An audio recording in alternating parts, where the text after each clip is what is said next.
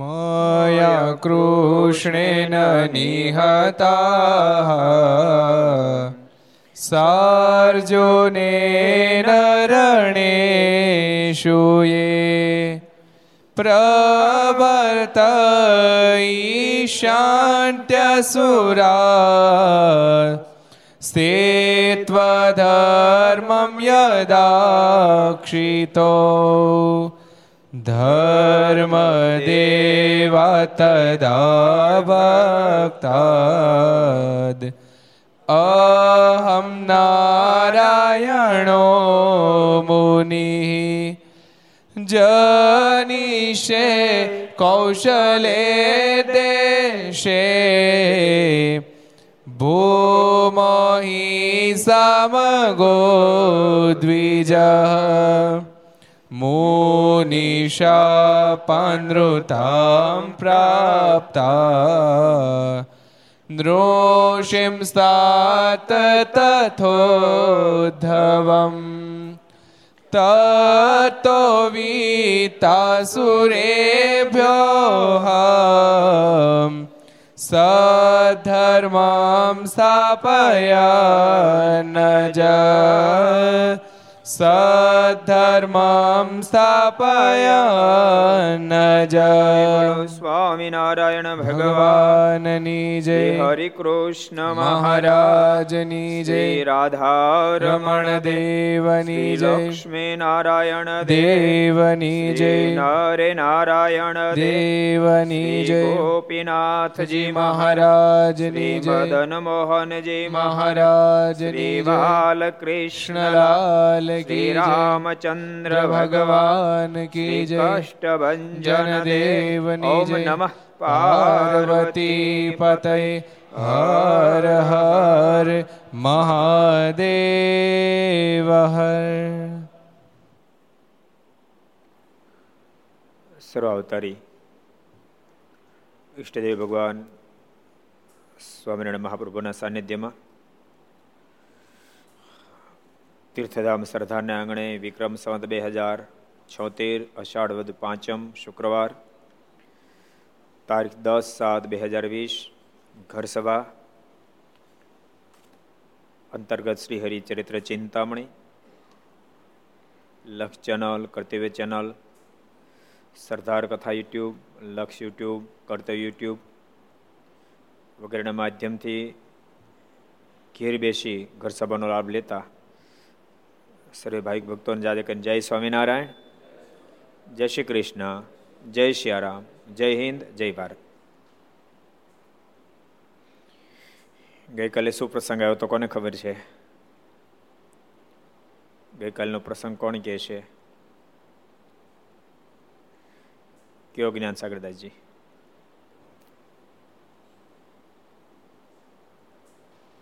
વડોદરાના જગજીવન પાટીદાર ભગવાનની નિષ્ઠા રાખીને મહારાજની ભક્તિ કરતા હતા અને સંતોમાં નિષ્ઠાવાળા, પ્રેમવાળા હતા અને બીમાર પડ્યા. અંત સમય આવ્યો એટલે મહારાજને એણે પ્રાર્થના કરી. મહારાજે દિવ્ય દર્શન આપ્યા અને માથે હાથ મૂકીને કીધું કે, તારો દેહ હમણાં નહીં પડે અને તું સંતોને દર મહિને રસોઈ આપજે, જમાડજે. વ્યતિપાતમાં વ્યતિપાતમાં સમય દર મહિને સાધુ બ્રાહ્મણ તો જમાડજે. અને જીવન પર્યંત એણે વચનનું પાલન કર્યું.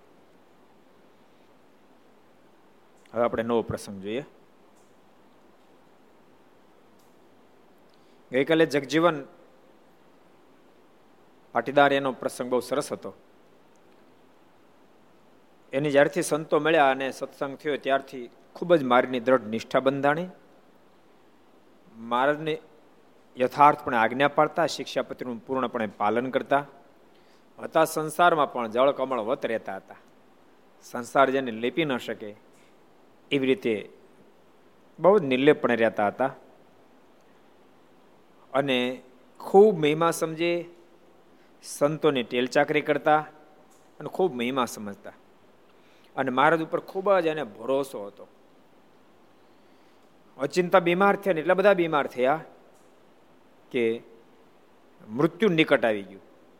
મારાને પ્રાર્થના કરી, કૃપાનાથ, આમાંથી મને બચાવો અને મહારાજે ભગતની રક્ષા કરી.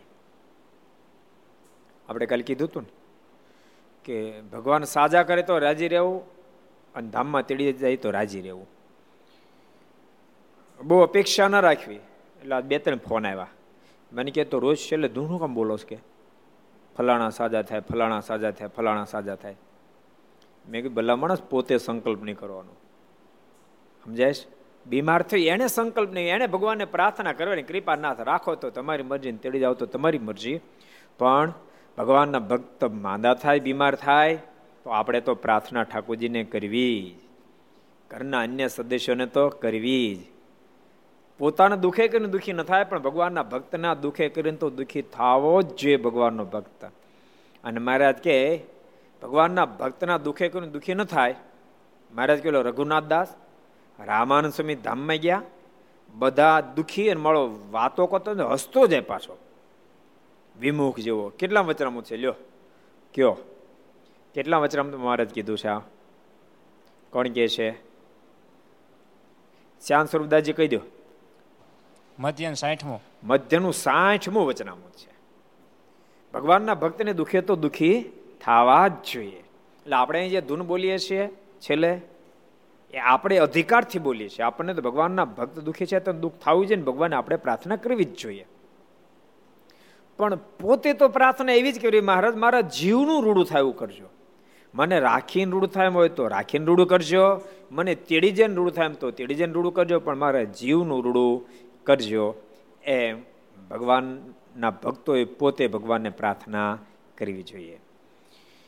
અહીંયા વિરોધાભાસ આવશે. જગજીવન ભગત પોતાની પ્રાર્થના કરી. ન હોય આત્મનિષ્ઠા, તો કરવાની છૂટ છે પછી? બરાબર ને આનંદ સ્વામી? નો આત્મનિષ્ઠા હોય તો ભગવાનને પ્રાર્થના કરવાની છૂટ છે. પણ પોતાના ઈષ્ટ સ્વરૂપ સાથે જ એનો લગાવ રહે. એને જ પ્રાર્થના કરે કે તમે મારી લાજ રાખો, તમે મને બચાવો. ઈષ્ટ સ્વરૂપ સાથે જ પ્રીતિ હોય એ ભક્તનું લક્ષણ છે. મહારાજે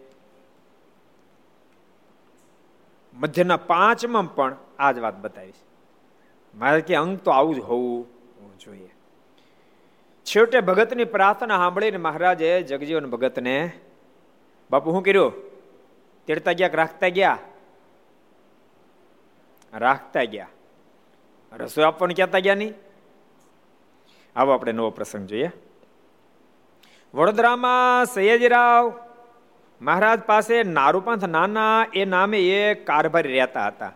ને તેથી કરીને મહારાજને પણ શ્રીજીનો, મહારાજાને પણ શ્રીજી મહારાજનો ગુણ આવ્યો હતો અને ભક્ત થયા હતા.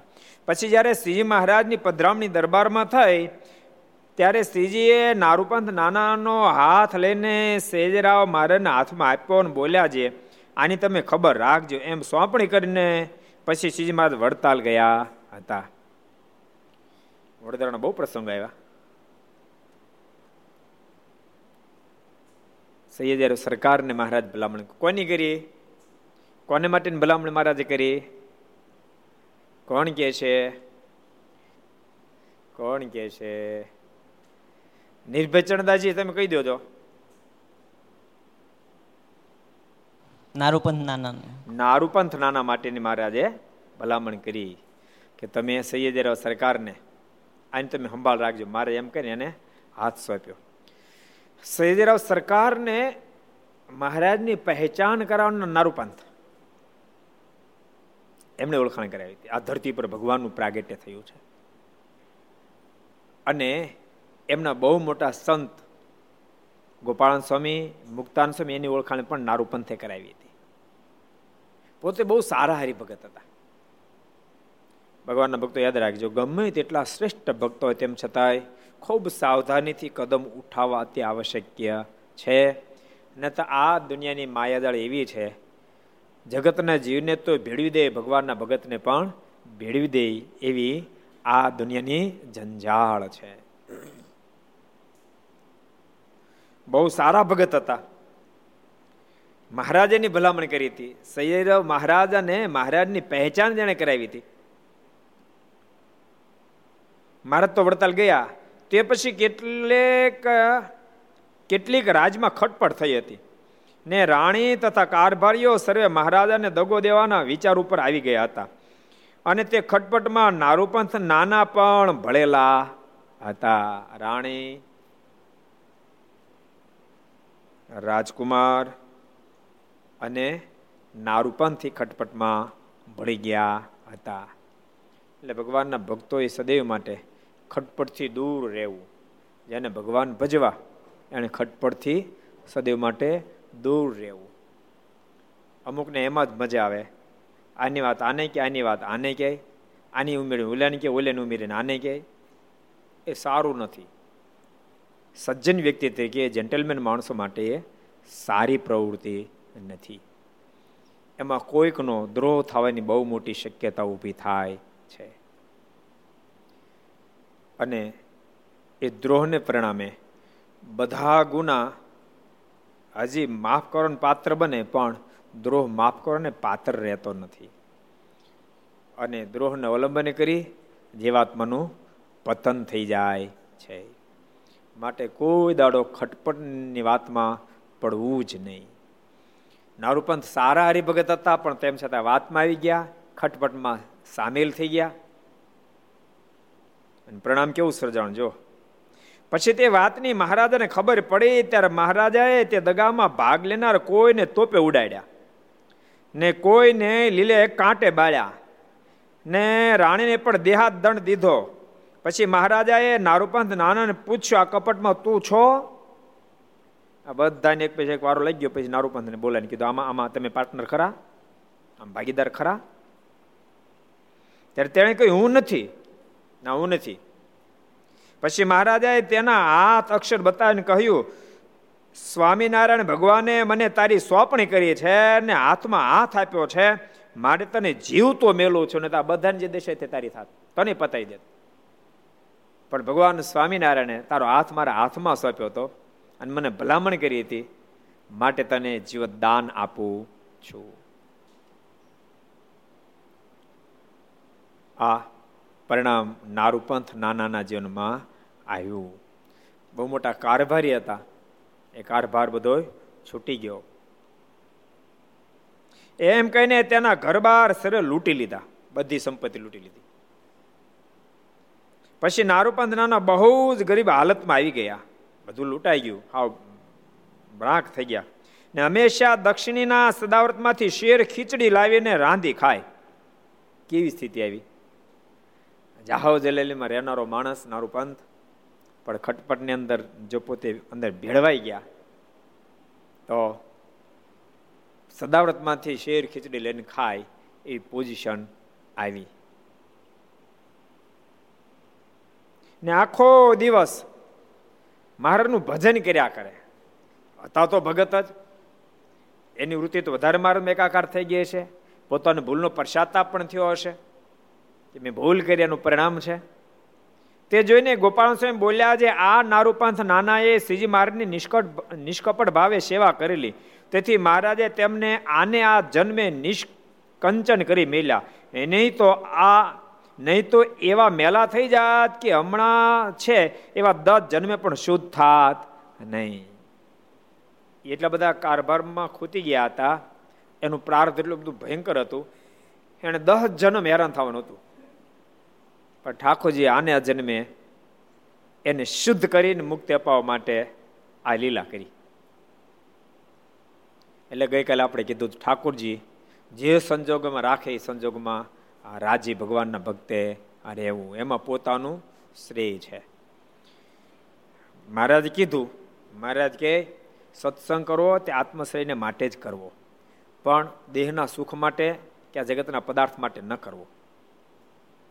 તો પણ જે ભગવાનનો શરણાગત બને છે, એનું દુઃખ સૂળ જેટલું હોય તો ભગવાન કાટે કરીને મટાડશે. એમ કરીને મારે દ્રષ્ટાંત આપ્યું. મારે એક ફેરી ચોર લોકો ચોરી કરવા જતા હતા. ચોર લોકો ચોરી કરવા જાય ને? એ કહેતો દાન કરવા જાય. ચોરી કરવા જતા હતા. એનું બિઝનેસ ચોર લોકોને અજવાળિયું દુશ્મન લાગે. શું કામ? મજા ન આવે. એને એને મંદી હાલે. અજવાળી મને મંદી હાલે. અંધારે એમ તેજી હાલે. ચોર લોકો ચોરી કરવા જતા હતા. એમ એક ચોરને કાંટો વાગ્યો. મારે લખ્યું વચરામ એક ચોરને કાંટો વાગ્યો. એનીથી એવું હતું નહીં, પણ જ્યાં કાંટો વાગ્યો નજીકમાં કોઈ સાધુ મહાત્માનો આશ્રમ હશે. એટલે ત્યાં જતો રહ્યો અને સાધુ મહાત્મા પાસે બેસીને સત્સંગ કર્યો. બાકી બધા ચોરી કરવા ગયા. તો રાજાનો ખાજાનો ફાડ્યો. અઢળક ધન સંપત્તિ મળી. અને પછી હીરાન, માણેકનો સોનું, ત્રાજવે જોખી જોખીને વેચ્યું. આના પાંચ કિલો, આને ત્રણ કિલો અને અઢી કિલો. એ તો એમાં કેટેગરી કેટેગરી પ્રમાણે છે આ તો ચોરી કરવા ગયો નતો પરિણામ એ સર્જાણું એના ઘરના બધા વિઠ્યા બહુ તું ચોરી કરવા ન ગયો આપણા વર્ગમાં કાંઈ ન આવ્યું આ દુનિયા તો છે ને મને લાભ થવો જોઈએ તારી થાય હોય થાય એ પોઝિશન વાળી દુનિયા છે બોલો એટલે પ્રીતિ બધા કરતા વધારે વધારે ટ્રસ્ટ ભગવાનમાં મૂકવો. પરમાત્મા તત્વ એ પરમ દયાળુ છે. એની સાથે ખૂબ પ્રીતિ કરવી. આ જગત મારે એટલે જગતના વ્યવહાર સાથે બધો સંબંધ રાખવો પડે. પરંતુ અનન્ય પ્રીતિ ભગવાનના ભક્તને ભગવાન સાથે જ હોવી જોઈએ. અને ભગવાન સાથે જો ભગવાનનો ભગત પ્રીતિ બાંધે, તો ભગવાન સર્વે રીતે ભક્તની રક્ષા કરે છે. દુનિયાના હાથ તો કેટલાક લાંબા થાય. પણ પરમાત્માના હાથ તો કોઈના ન આંબે ત્યાં સુધી આંબી જાય, એવા પરમાત્મા સક્ષમ છે. માટે સૌથી અધિક પ્રીતિ ભગવાનમાં કરવી. એક સરસ પ્રસંગ, ભક્તો. એક ફેરી રાઘવાનંદ સ્વામી, વ્રજાનંદ સ્વામી. બાર સંતોની સાથે ફરતા ફરતા દ્વિબંધીની બાજુમાં ઘોઘલા ગામ ગયેલા. અને ત્યાં ઉતારો કરેલો. ગામમાંથી ભિક્ષાવૃત્તિ કરી આવે, જે કાંઈ ભિક્ષાવૃત્તિ પ્રાપ્ત થાય એનું ભોજન કરે, ઠાકોરની થાળ કરીને. અને પછી કોઈ મુમુક્ષા તેને ભગવાનની વાતો કરે અને બીજા ટાઈમમાં ભજન કરે. માળા કરે, ધ્યાન કરે, સત્શાસ્ત્ર હોય, સાથે વાંચે. કારણ કે ભગવાનના સંતોની સહજ રીતિ ભાતી આવી હોવી જોઈએ. એવી શ્રીજી મહારાજની આજ્ઞા છે. આયાત ભગવત ભક્તિ વર્જિત ક્ષણ માત્ર કહા એક ક્ષણ પણ વૃથા ગુમાવે નહીં. ભગવાન મય ગુમા કા સેવા કરતો હોય કા વાંચતો હોય કા ધ્યાન કરતો હોય કા માળા કરતો હોય. ભગવાનના સંતની એવી સહજ ક્રિયા હોય. ત્યક્તવા ગ્રામ કથા વાર્તા સત્શાસ્ત્ર વેશ નસ તથા સત્શાસ્ત્ર વેશ નસ તથા સત્શાસ્ત્ર સાંભળવા ને વાંચવું, એનું તો વેશન પડી જાય. અને એ વેશન પડે ત્યારે જ પ્રભુમાં પ્રીતિ થાય. ત્યારે જ ભગવાનમાં હેત થાય.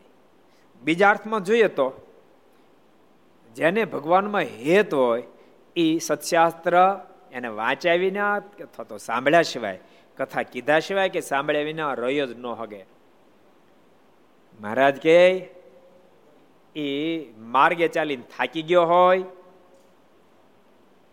દેહ કરીને માંદો થઈ ગયો હોય વ્યવહાર કરીને અવરાઈ ગયો હોય અજક બાકી હું બાકી કોણ કે હાલ પકડો તો. કોઈને ખબર છે? ચાર વસ્તુ છે. એમાં ત્રણ તો મેં કહી દીધી એક તમારે કહેવાની. ત્રણ મેં કીધું એક બાકી રહી તમારે. ચોથું કોણ કે છે? ખુશાલ તાર કેવું છે? કહી દે લે ત્યારે.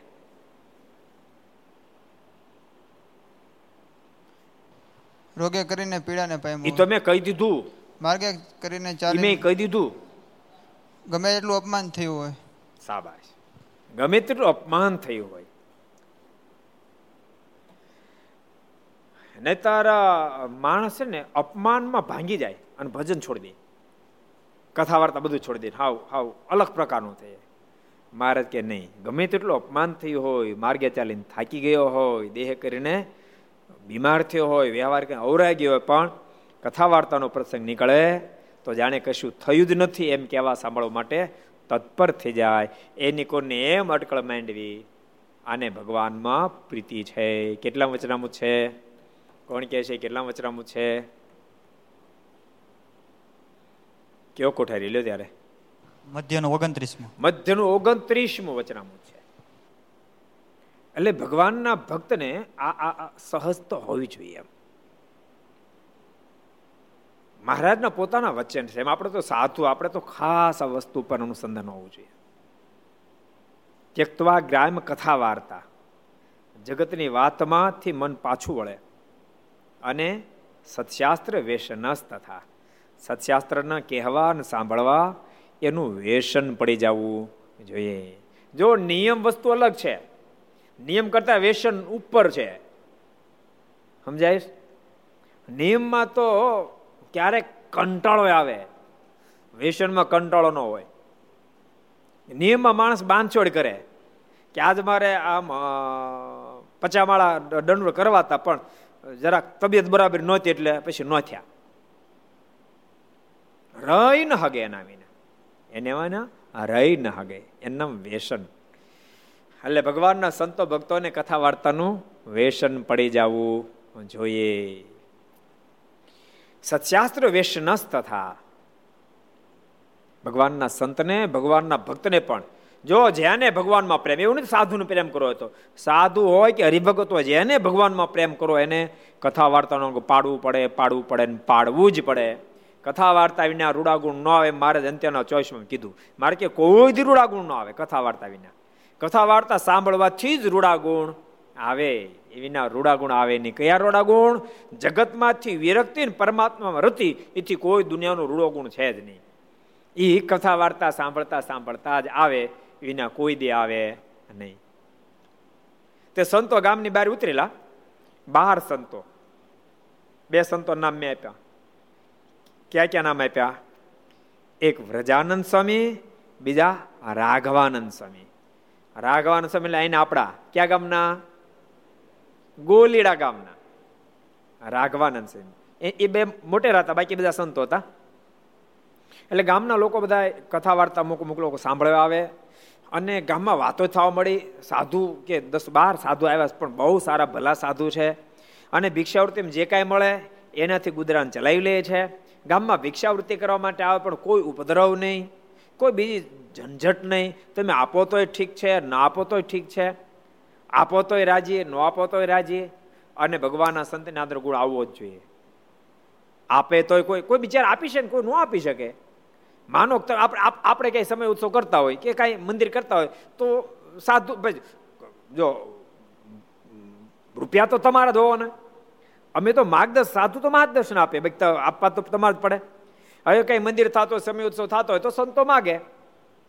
યાદ રાખજો. સંતો માગે તો બધીથી ન મળે. ક્યાંકથી મળે, ક્યાંકથી ન મળે. પણ ન મળે તો પણ સાધુએ રાજી રહેવાય.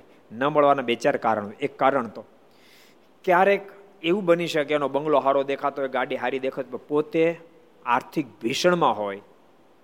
એ આપણને ખબર ન હોય. અને આપણે ખાલી બંગલો આવડો બંગલો છે તને, લાખ રૂપિયા પર શું કઠણ પડે? અત્યારે લાખ ને ગયા કરો, પાંચ હજાર ડીઝલના નથી. એને ખબર બિચારાને. એવી એની પોઝિશન હોય ક્યારે અને પછી આપણે એને મન મન, મને આવો થઈ ગયો તેવો થયો. એ ખોટું. બીજા નંબરમાં ક્યારેક બની શકે કે એની એને બીજે ત્રીજે દાન ઘણું બધું આપી દીધું હોય. જેથી કરીને હમણાં આપી શકે એવી, એવો એવો એવો માગ ન હોય. જેથી કરીને પણ ના પાડે.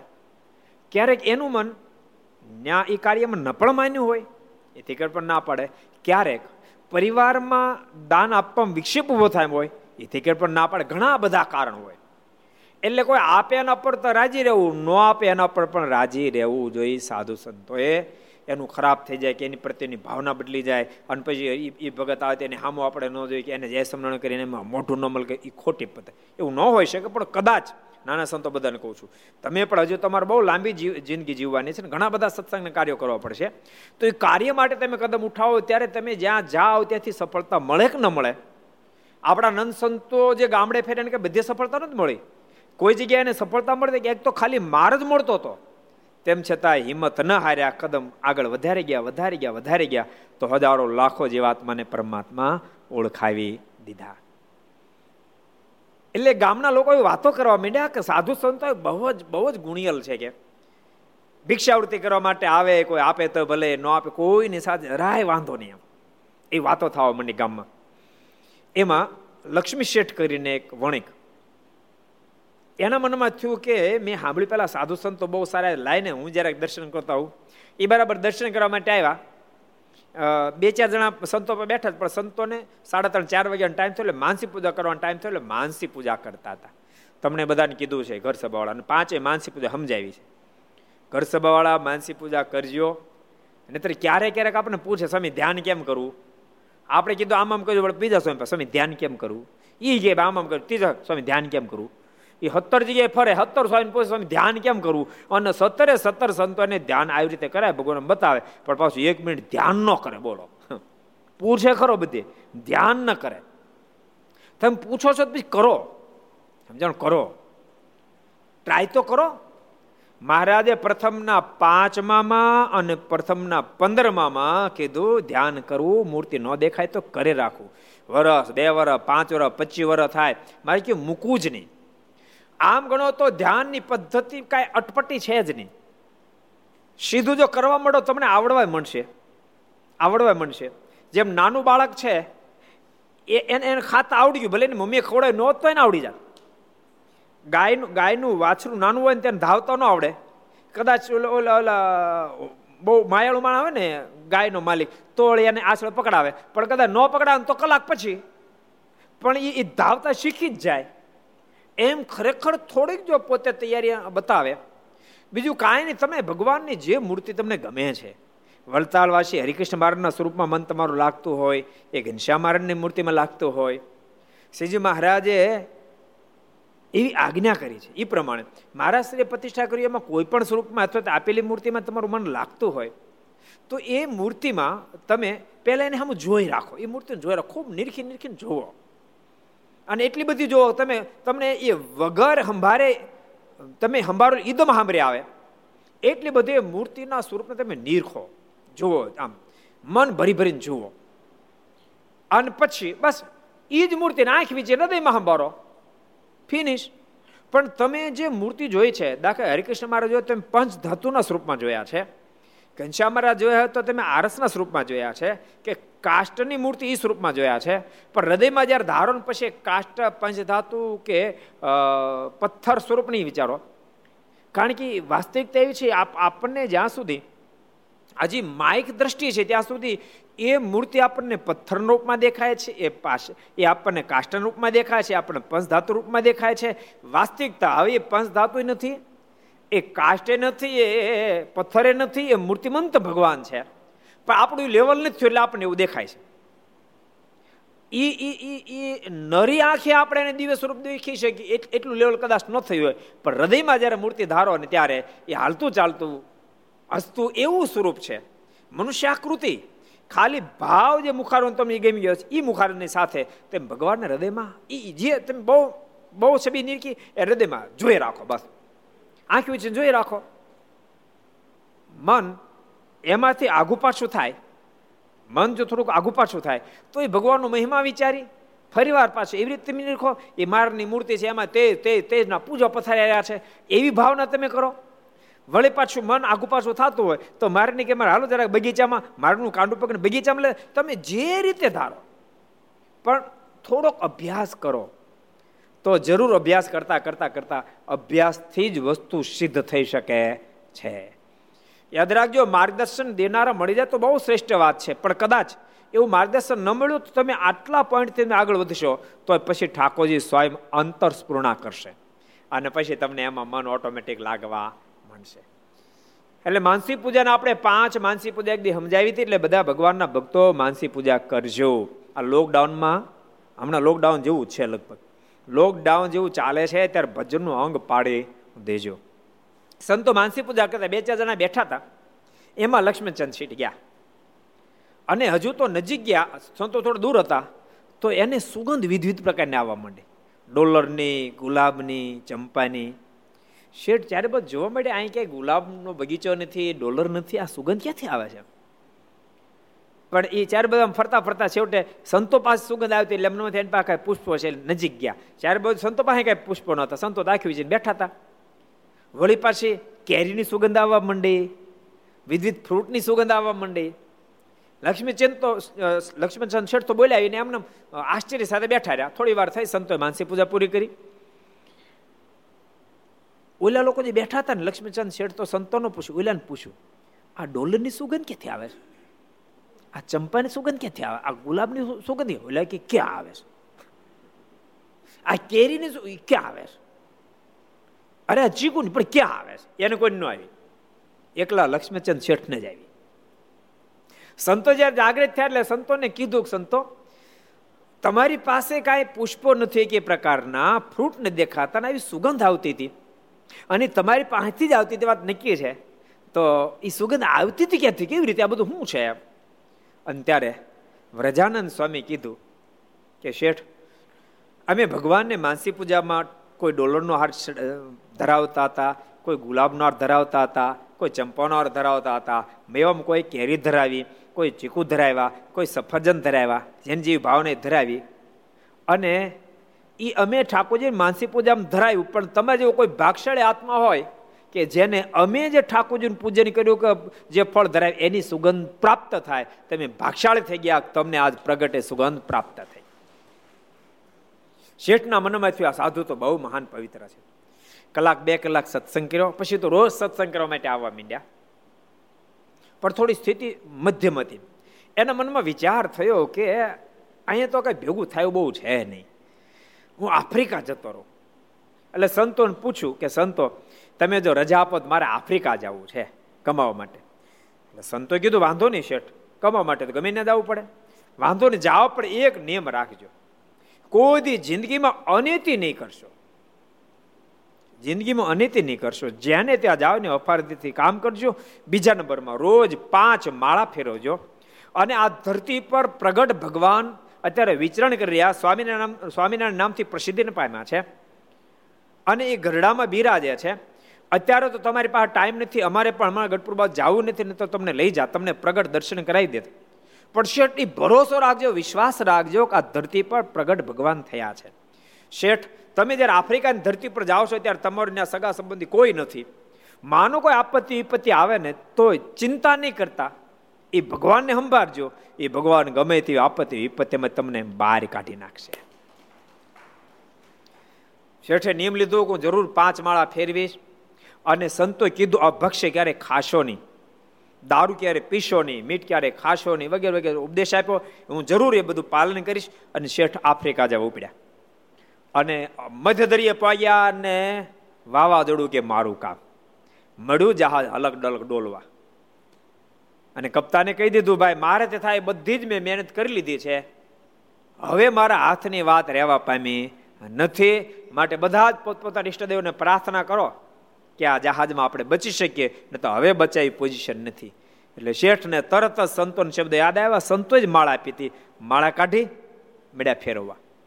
આંખ્યો વિચિત પાંચ માળા કીધી હતી, પણ પાંચને બદલે પછી તો સમય એવો ને.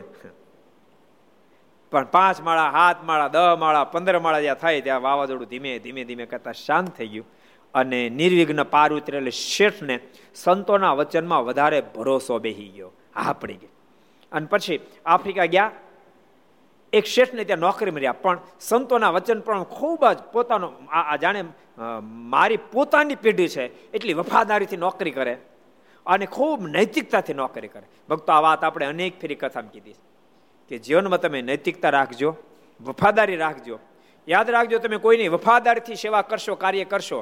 કદાચ તમે જેના માટે વફાદારીથી કાર્ય કર્યું નહીતર ક્યારેક મનમાં થાય, મેં શેઠ માટે આટલું કર્યું, આમ કર્યું આમ કર્યું આમ કર્યું. તેમ છતાં શેઠે મારું કાંઈ ન કર્યું, મને હેરાન કરી નાખ્યો. અથવા એને એને મારા કાર્યની કદર ન કરી. ચિંતા નહીં કરતા. તમે કોઈ શેઠની તેમ વફાદારીથી નોકરી કરી, શેઠનું તમે વફાદારીથી કામ કર્યું, એ શેઠ કદાચ તમને વળતર નહીં આપે તો શેઠના શેઠ વળતર જરૂર આપશે. એ ઠાકોરજીનો નરો કાયદો છે. એટલે આણે ખૂબ વફાદારીથી કામ કર્યું. થોડા સમયમાં તો એટલા બધા શેઠના માન્યતા બની ગયા, એટલા બધા માન્યતા બની ગયા, એટલા બધા પ્રેમીલા બની ગયા. ધીમે ધીમે શેઠ એને ઓફિસની પેઢીનું કામ હપ્તા હપ્તા મુખ્ય મેનેજર બનાવી દીધા. આખી ઓફિસ બહુ સારો પગાર કરી દીધો. સંતોએ કીધું તું શેઠ, ઠાકોરજી બધા અહીં આવ્યા પછી વ્યવસ્થિત જીવન જીવાય એવું થઈ જાય, એટલે પછી આવતા રહેજો. પણ બહુ મોટો પગાર થઈ ગયો, એટલે લક્ષ્મીચંદ શેઠને થોડોક લોભ લાગ્યો. કે બીજા બે ચાર વાર ખેંચી લો, આવડો આટલો મોટો પગાર છે. પાંચેક વર્ષ થઈ ગયા હતા હજી બે ચાર વર્ષ ખેંચી લો તો બહુ મોટી સંપત્તિ આવી જાય. એટલે પોતે પાછા આવ્યા નહીં અને થયું એવું પેટમાં રોગ થયો. પેટમાં ભયંકર દુખાવો થાય. તેમ છતાંય પેઢીએ જાય અને કોઈને ખબર ન પડવા દે, વફાદારીથી કામ કરે. પણ એક દાડ તો પોઝિશન એવી થઈ. બીજા સ્ટાફને ખબર પડી ગઈ કે શેઠ મેનેજર સાહેબને પેટમાં દુખાવો પણ એણે માણસોએ કોઈ ન કીધું ને લક્ષ્મીચંદ શેઠે એના શેઠને ન કીધું. એકદમ એટલો બધો દુખાવો થઈ ગયો, પોતે પેઢીએ જઈ ન શક્યા. શેઠ જ્યારે પેઢી આવે એટલે પૂછ્યું, કેમ જ મેનેજર સાહેબને દેખાતા? ત્યારે માણસોએ કીધું કે, શેઠ, અમે તમને શું કહીએ? અને એક મહિનાથી પેટમાં દુખે છે પણ કોઈને કહેતા નથી અને આખો દી મહેનત કરીને કામ કરી રાખે. એટલે શેઠ કે, ભલામણ, એક મહિનાથી પેટમાં દુખે તો મને વાતે ન કરી. શેઠે બહુ ભલા હતા, તમે વાતે ન કરી.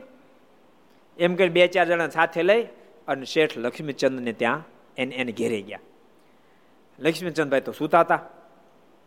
અને ત્યાં જઈ અને કીધું એટલે લક્ષ્મીચંદ, તે ભલા મને વાતે ન કરી. આટલા મોટો, આટલો બધો બીમાર થઈ ગયો, પેટનો આટલો દુખાવો થઈ ગયો. લે, તાર માટે ખૂબ કિંમતી ભારે ભારે. હું આ દારૂ લાવ્યો છું. તું બે ઢાંકણા પીસતે તને રાહત થઈ જાય પણ આ શબ્દ સાંભળતાની સાથે એને સંતોના શબ્દો યાદ આવ્યા. વિદેશની ધરતી પર જેટલા રહો છો, એ બધા શબ્દ સાંભળજો. ભક્તો, જેટલા વિદેશ જતા હોય ને, અમારી પાસે જ્યારે આવે, એમ કે સ્વામી, આશીર્વાદ આપો, આમ થાય તેમ થાય. ત્યારે અમે આટલું કહીએ છીએ કે તમે વિદેશની ધરતી પર જાઓ છો, તો શરાબ કદી નહીં પીતા મીટ નહીં ખાતા વિભિચારના પથે નહીં જતા. તમે આ આ ત્રણનાથી સાવધાન રહેજો. વિદેશની ધરતી ખરેખર કહું છું. અને હું તો પ્રત્યેક જેટલા પોતાના સંતાનોને વિદેશમાં ભણવા મોકલે, બધા વડીલોને પણ કહું છું. તમે તમારા દીકરાને એટલું જ નહીં કહેતા, બેટા ભણવામાં ધ્યાન આપજે, આમ કરજે, તેમ કરજે. પણ અવશ્ય મેવ તમે તમારા દીકરાને પગના અંગૂઠા પકડાવીને સોગંદ ખવડાવજો. કે તું વિદેશની ધરતી પર જા, તો ક્યારેય શરાબ પીશ નહીં, મીઠ ખાઈશ નહીં, વ્યભિચારના પથે જાયશ નહીં. આ પગના અંગૂઠા પકડાવી પકડાવીને સોગંદ ખવડાવીને પછી મોકલજો. ને તો બહુ પસ્તાશો. બહુ પસ્તાશો. હું તો અહીંયા કહું છું, તમે અહીંયા પણ માનો, ટ્વેલ્થ પૂરો થયા પછી કોલેજમાં તમારા છોકરાને મોકલો છો ને, ત્યારે દીકરાને પણ સોગંદ ખવડાવી અને કોલેજમાં મૂકજો. ને તો અહીંયા પણ ભયંકર પોઝિશન નિર્માણ થઈ રહી છે. ક્યારેક ક્યારેક, ના કોઈ હોય નહીં, જોનારું કોઈ હોય નહીં, કોઈ કહેનારું હોય નહીં. અને ના તો ગોરિયા અને કાળીને ભેળું રહેવાનું, વિદેશની ધરતી ઉપર. હવે ટોટલી પીતા હોય. અને કોલેજમાં પછી છૂટ થઈ ગયું હોય. અઢાર વર્ષ સુધી વિદેશની ધરતી પર અઢાર વર્ષ સુધી પીવાય નહીં, વેચાય નહીં અને ખરીદાય નહીં. એવી એવો કાયદો છે. તમે દારૂ દુકાને કોઈ જાય, અઢાર વર્ષના છોકરાના હાથમાં એ બોટલ આપી ન શકે અને આપે તો જબરજસ્ત દંડ થાય. અઢાર વર્ષ સુધી બરોબર હોય છે, પણ કોલેજમાં અઢાર વર્ષ પૂરા થઈ ગયા પછી એને છૂટ એટલે લગભગ લગભગ બધા જ ગોરિયાને કાળિયા પીતા હોય. હવે પચીસ છોકરા એકાદ બે ઇન્ડિયન હોય. ક્લાસમાં બે ઇન્ડિયન હોય. એમ એકાદ ડૂલી જાય એટલે એક વધે. એમ એક ડગે એટલે એક વધે. પછી એના મનમાં આ બધા પીવે, પચાસ પીવે, ટીચર પીવે, બધા પ્રોફેસર બધા પીવે. મારો એકલો હું અને કોણ પાડે છે? એટલે પીતો થઈ જાય. માટે ખાસ મારી ભલામણ છે, ઘર સભા જેટલા સાંભળો તમારા સંતાનોને, તમ તાર ભણાવજો, વિદેશની ધરતી પર ભણાવજો નાની જ પાડતો, પણ એને સંસ્કારનું અનુસંધાન ટંકાવજો. લક્ષ્મીચંદ શેઠની પાસે એના શેઠ આવ્યા અને કીધું ભારે ભારે, બહુ જૂનો શરાબ છે. તો પીશ બે ઢાંકણા પીશો એટલે તમને સારું પેટમાં થઈ જશે. પણ એ વખતે રાઘવાનંદ સ્વામી, રજાનંદ સ્વામીને શબ્દો યાદ આવ્યા. અને તરત જ એને હાથ જોડ્યા. અને કીધું, શેઠ, માફ કરજો. એ મારથી નહીં પીવાય. મેં પ્રતિજ્ઞા લીધી છે મારા ગુરુજનની પાસે. હજી કંઠીનો જ પહેર્યો કંઠીનો જ પહેરી. લક્ષ્મીચંદ શેઠે કંઠીનો જ પહેરી. તેમ છતાંય કીધું, મેં મારા ગુરુજન પાસે પ્રતિજ્ઞા લીધી છે માટે હું એને નહીં પીવું. શેઠે બહુ મનાવ્યા. એકના બે ના થયા. શેઠ શેઠ કહે કે, લક્ષ્મીચંદ, તમે માનો. એવું હોય તો તમે પી લો, પછી આટે પ્રાયચિત કરી નાખજો. આ દેહ હશે તો બધું થશે. બહુ જ્યારે કીધું ત્યારે કીધું, શેઠ, સારું, હું વિચારીને કાલ કહીશ તમને. મોટા શેઠ ગયા, જાતા જાતા કહેતા કે, કાલે હું વૈદ્યને લઈને આવીશ, પણ કાલ તો તમારે પીવો જ પડશે, દવા લેવી જ પડશે. આમને દેહ પડી જાય, ક્યાં તમારા સંતાનો બધા ક્યાં છે? અને તમે અહીં અહીં કાંઈ થઈ ગયું તો પછી? એમ કે શેઠ ગયા. લક્ષ્મીચંદ જે દરવાજો બંધ કર્યો, હૃદયમાં દુઃખ બહુ થયું. અરે રે, ઓલા ભૂલડા સંતો મેં કીધું તું, તમારું ગુજરાન ચાલે એટલી વ્યવસ્થા એટલે તેમ પાછા આવતા રહેજો. બધી આજ્ઞા મેં પાળી. નૈતિકતાથી રહ્યો, બધું મેં કર્યું. પણ એ આજ્ઞાનું ઉલ્લંઘન કર્યું રોગે મને ઘેરી લીધો. આ દેહ તો અહીં પડી જશે, એ છોકરા છે આ બધા બધા ભારતમાં એમને રહેશે. મેં રૂપિયા કમાઈને મોકલી દેતો તોય સારું હતું રૂપિયા મોકલ્યા નહીં. અને ઉપરથી આ દેહને જો વટલાવું, તો સંતોને બીજી આજ્ઞા લોપાશે. એક આજ્ઞા લોપી, તે આ દશા મારી થઈ. બીજી આજ્ઞા લોપું સંતો મને કીધું તું, શરાબ પીશ નહીં. મીઠ ખાઈશ નહીં. ને હવે હું શરાબ પીવું તો બીજી આજ્ઞા લોપાય તો મારી દિશા શું થાય? મનોમય નક્કી કરીને દેહ પડી જાય તો કુરબાન, બાકી શ્રાપ તો નથી જ પીવો. પછી પાછું મનમાં યાદ આવ્યું કે સંતો એમ કહેતા હતા, શેઠ, ગમે તેવો દેશકાળ આવે ને તો ચિંતા કરતા નહીં. આ ધરતી પર ભગવાન પ્રગટ થયા છે ને અત્યારે સ્વામીના નામથી પ્રસિદ્ધિને પામ્યા છે પ્રગટ બિરાજી રહ્યા છે. એનો તમે દઢ આશરો રાખીને પ્રાર્થના કરજો, ગમે તેવા દુઃખમાં તમને બહાર કાઢી નાખશે.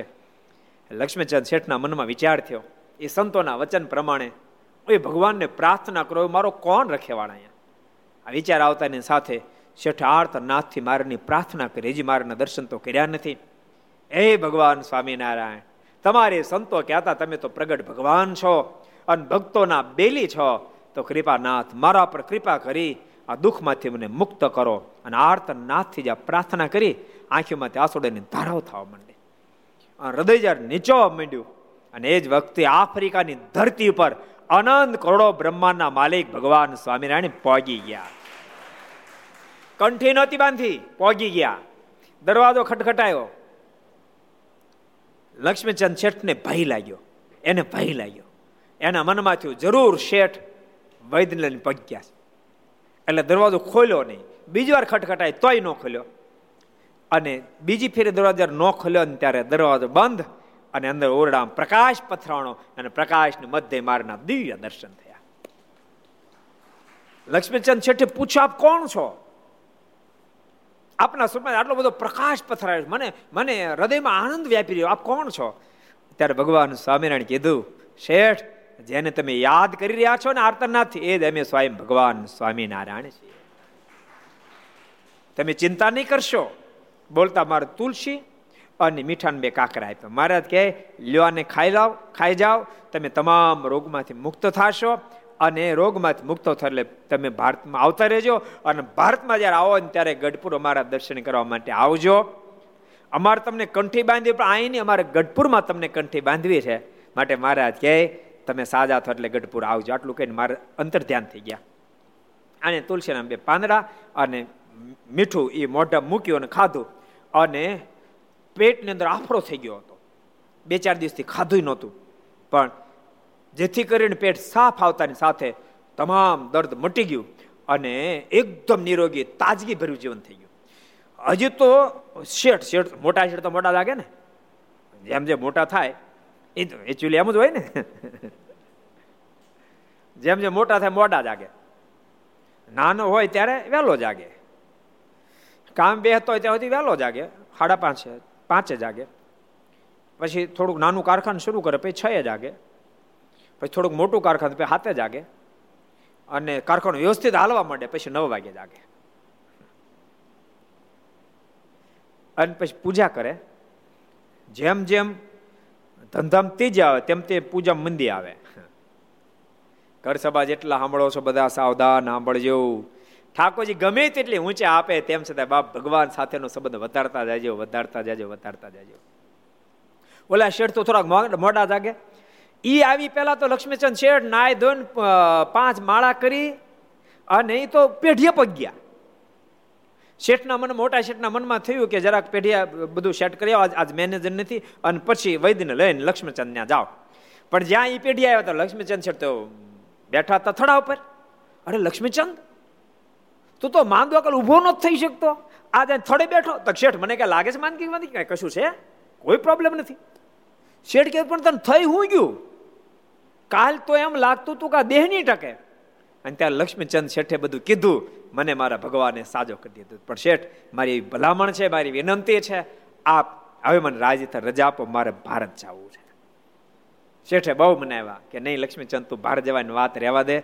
તું કહેતો હતો, તારા પરિવારને અહીં તેડાઈ લઉં, કહેતો તારો પગાર વધારી દઉં પડતું રહેવા દે.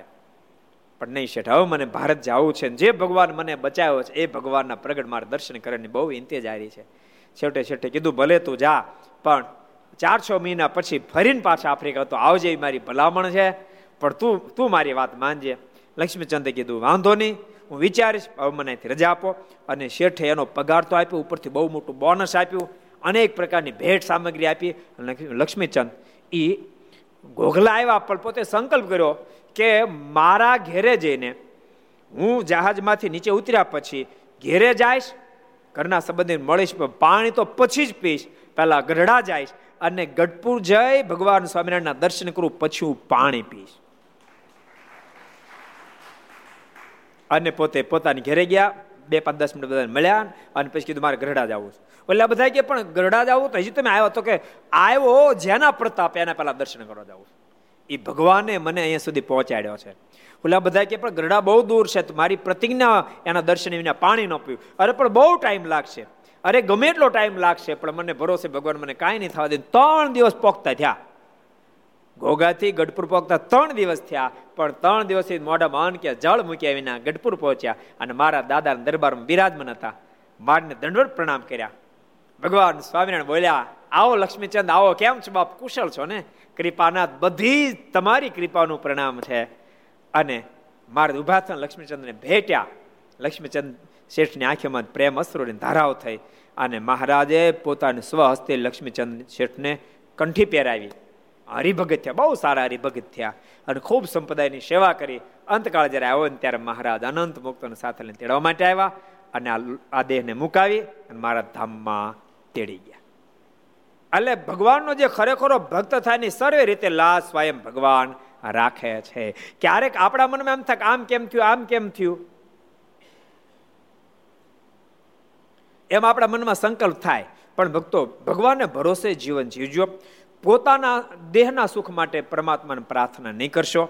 બીજા ભગવાનના ભક્તને દુઃખ આવે તો જરૂર પ્રાર્થના કરજો. અને પ્રાર્થના ન રહેવાય તો કરો તેમ કહેજો, કૃપાનાથ, હું તો તારે શરણે છું. તું જ બચાય.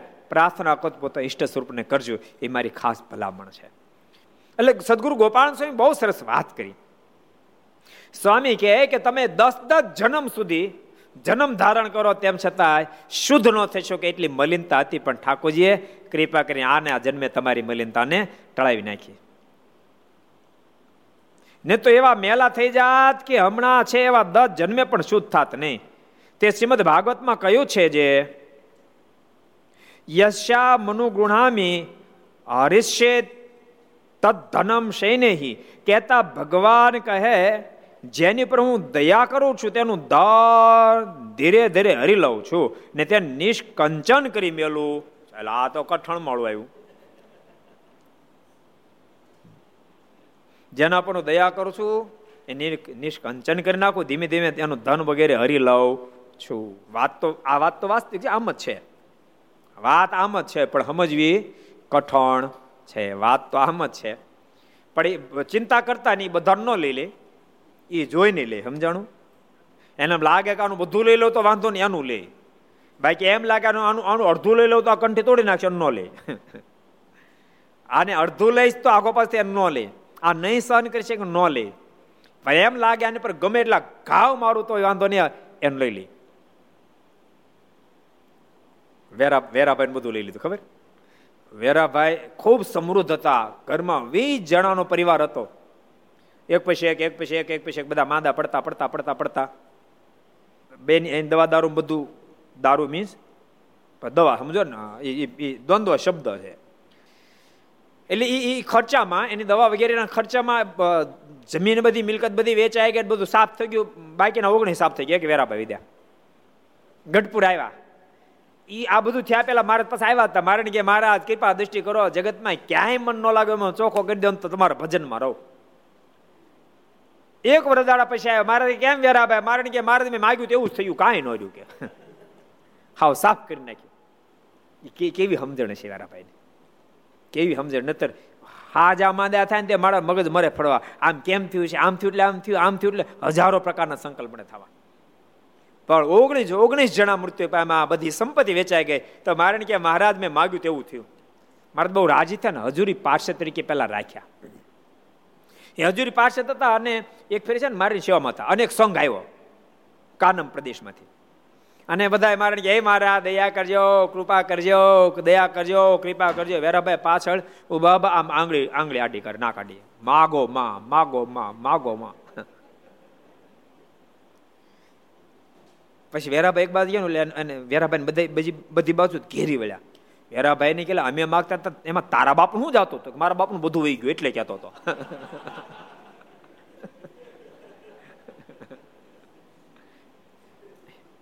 એ કે, હું તમારી જેમ એમ જ કે દયા કરજો, કૃપા કરજો. તે કરી નાખી.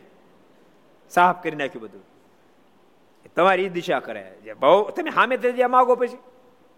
અને જો કે ભગવાનના ભક્તિની તો વાત જ જુદી છે. રાવણે વિભીક્ષણ બહુ સરસ પ્રસંગ એક મિનિટમાં કીધું રાવણે ભયંકર વિભીક્ષણનું અપમાન કર્યું અને વિભીક્ષણ જ્યારે ભગવાન રાઘવની પાસે આવ્યા, પણ છાવણી અંદર એન્ટ્રી કરતા હતા. વાંદા દળ બધા રોક્યા ઋષિ દળ રોક્યા. ક્યાં જાય કોણ છો? એ કે રાવણનો ભાઈ છું. તો તું એટલે ઊંચા નીચા મળ્યા થવા. કોઈ ગદા હાથ મળ્યા લેવાનું, કોઈ તીરકામઠા. પણ સાંભળો, હું પણ રામનો ભગત છું. ઓલા બધા કે, રાવણનો ભાઈ ઓલે રામનો ભગત હોય કોઈ દાડો? વિભીક્ષણે કીધું સાચું કહું છું, ભલે રાવણનો ભાઈ પણ રામનો ભગત છું અને ભગવાનના દર્શન કરવા ઓલા કે ન મનાય. આને આને આને આને પકડી લો, આ થાંભલારે બાંધી દો ઊંચા નીચે મળ્યા થવા.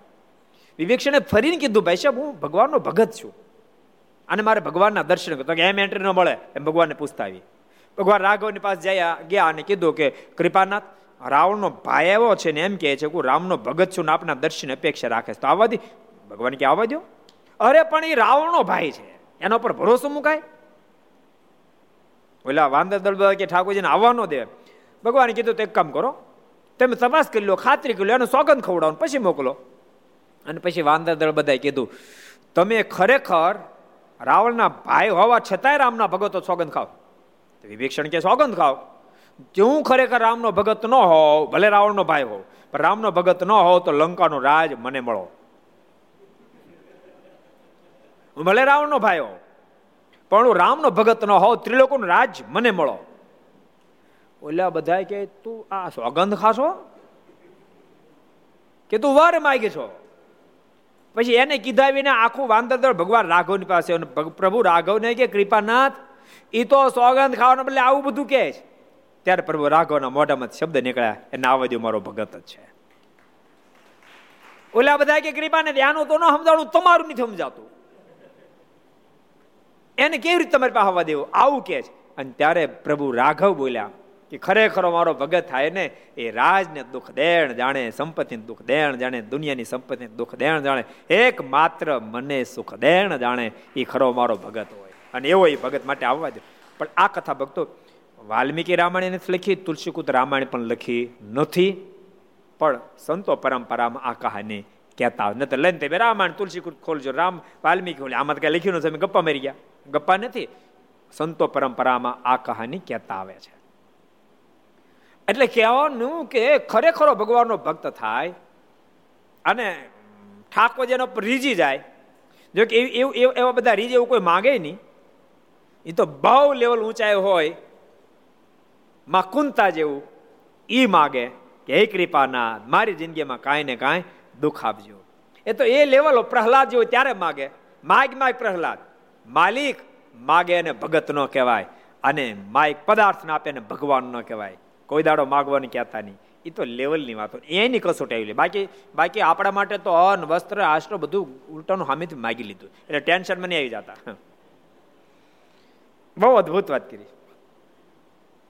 કે ખરેખરો ભગવાનનો ભક્ત હોય, ભગવાનને નિષ્કંચન કરી નાખે એટલે ભગવાન એ ભક્ત કેમ કરીને પોતા સુધી પહોંચે? એના માટે જે પણ કરવું પડે ભગવાન કરતા હોય છે.